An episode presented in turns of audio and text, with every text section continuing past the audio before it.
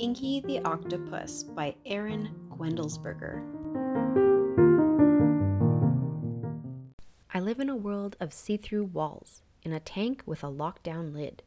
I'm fed like a king three meals a day of lobster, shrimp, and squid.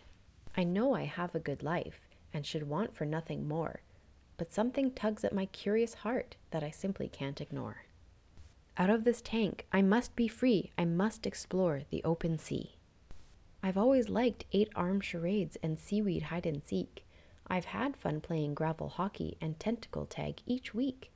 But I long to see a brand new world of plants and rocks and fish. Discovering things I've never known has become my only wish. Out of this tank, I must break free. I hear the ocean calling me. What is this? Tonight, it seems, my tank lid is ajar. This could be my one chance for change. Dare I hope that far? I tell my tank mate Blotchy we should bid our tank adieu. I tell him we'll be happier exploring someplace new. Blotchy says he'd rather stay within his comfy home. He doesn't feel the pull to see the far and great unknown.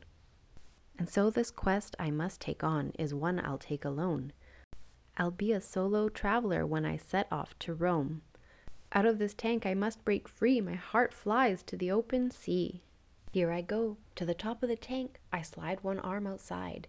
The air in the room feels dry and cool, the space feels free and wide. I lift through arms two, three, four, next five, six, seven, eight. My head is last, and then I'm sliding down the tank's glass plate. The floor feels strange beneath me, odd noises fill the room. The air smells different from my tank, it's freedom in full bloom. I sneak across the rough wood floor as fast as I can go. My eight arms latch and then release, my sense of excitement grows. But can I leave my life, my friends, and all I've ever known?